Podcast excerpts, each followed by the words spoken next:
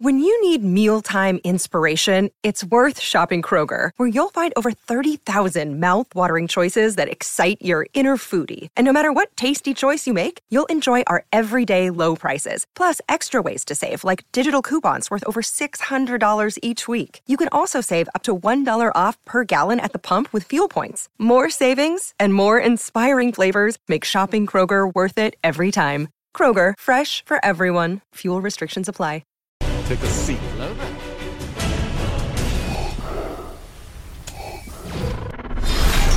We would be honored if you would join us. In today's episode, we're going to take a piece from one of my favorite new comics, the first Qui Gon issue. Marvel is rolling out a brand new collection of comics, each one focusing on a different character in Star Wars. And today's, we're going to focus on Jinn. The events take place well before the Phantom Menace, where Qui Gon is found on a mission to Bryn, a planet in the galaxy where a conflict began between the people of Priestess there and the Metal Clan. At some point before the invasion of Naboo, the Jedi Order sent Qui Gon and Obi Wan to Bryn with the intention of finding a peaceful solution.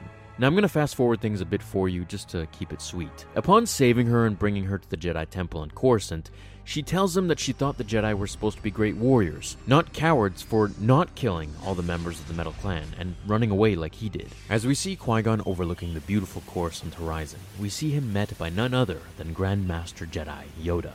As he asks Yoda why he sought him out, the short master tells him that he senses great turmoil within him, and it's not a new feeling either. If I am to be honest, this mission, the words of the Priestess of Wood, there are concerns that I have had for some time now. Elaborating, he tells Yoda that it's not about being called a coward, it's about being called a great warrior. Even here on Coruscant, the home of the Jedi Council, there is little understanding of our purpose. We are seen as soldiers, servants of politicians, with little mention of the Force itself. Perhaps the Jedi Council residing here in the capital is part of the problem. We are used as a weapon of the Republic, and thus we are seen as such, perhaps even by ourselves.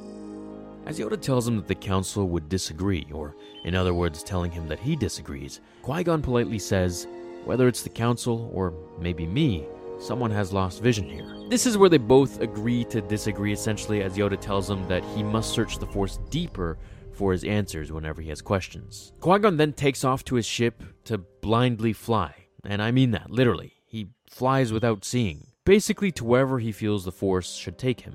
The rest of the issue I can cover in another video for a different topic, but today for this one, I wanted to really emphasize the difference that Qui Gon portrays here in contrast to other Jedi on the Council. I always felt they were such goody two shoes and blindly followed whatever the Republic made them to do. Whereas Qui Gon was different. While being a Jedi, he obviously would do good and uphold the code, but not when it went against his intuition of the Force. And for that, I really respect him for being a maverick, a Top Gun, if you will, someone who strays away from the rest and follows what he feels is right. I like that. This was also the first time in canon that he blatantly tells Yoda that the Jedi Council is losing their way, and that they're just becoming weapons of the Republic, which is exactly what Dooku thought too, and a main reason as to why he left the Jedi. It really makes you wonder, doesn't it, if Qui Gon would have joined his former master had he not died so soon by Maul's blade.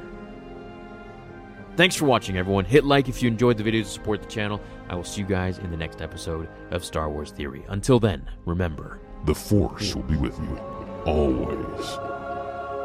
Now, fulfill your destiny.